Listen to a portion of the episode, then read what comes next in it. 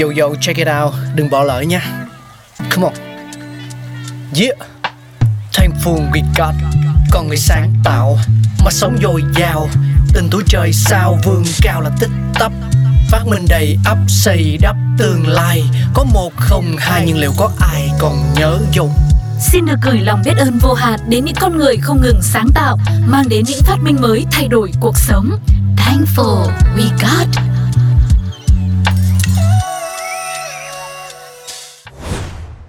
Chào mừng mọi người đang quay trở lại với không gian khám phá những phát minh thú vị của loài người. Tôi là Cáo và hôm nay thì hãy cùng nhau khám phá về gậy chụp hình selfie.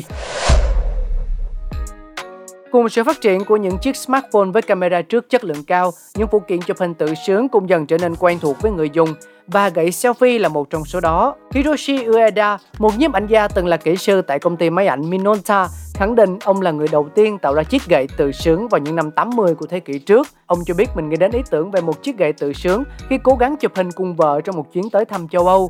Sau khi máy ảnh bị một đứa trẻ lấy mất khi ông nhờ chụp hình tại bảo tàng Louvre Paris, Hiroshi Ueda đã mơ về một chiếc gậy có thể mở rộng có một đầu gắn máy ảnh. Và thế là chiếc gậy mở rộng, tiền thân của gậy tự sướng đã ra đời. Có thể bạn chưa biết thời điểm đó, một chiếc gương nhỏ thậm chí còn được gắn trên máy ảnh để người dùng thấy rõ họ trông ra sao khi chụp ảnh cùng những chiếc máy ảnh được gắn trên chiếc gậy này. Hiroshi Ueda đăng ký hồ sơ sáng chế cho ý tưởng của mình vào năm 1983. Tuy nhiên nó không nhận được nhiều sự đón nhận mà phần lớn là do chất lượng ảnh chụp dở tệ. Chia sẻ với phóng viên, ông Ueda cho rằng việc tự chụp hình bản thân lúc đó là một điều xa lạ. Ý tưởng đằng sau chiếc gậy của ông là một người không cần nhờ người khác cũng có thể chụp được hình của mình bất kỳ khi nào họ muốn và ở bất kỳ nơi đâu. Đến nay, gậy tự sướng lại chứng tỏ mình là một trợ thủ đắc lực của những người thích selfie cùng smartphone. Tuy nhiên nó cũng gây ra không ít phiền toái. Nhiều địa điểm công cộng thậm chí còn cấm việc sử dụng phụ kiện này. Bản quyền sáng chế của ông Ueda hết hạn vào năm 2003 và ông không được hưởng chút thành quả nào từ sự bùng nổ của gậy selfie trong những năm gần đây.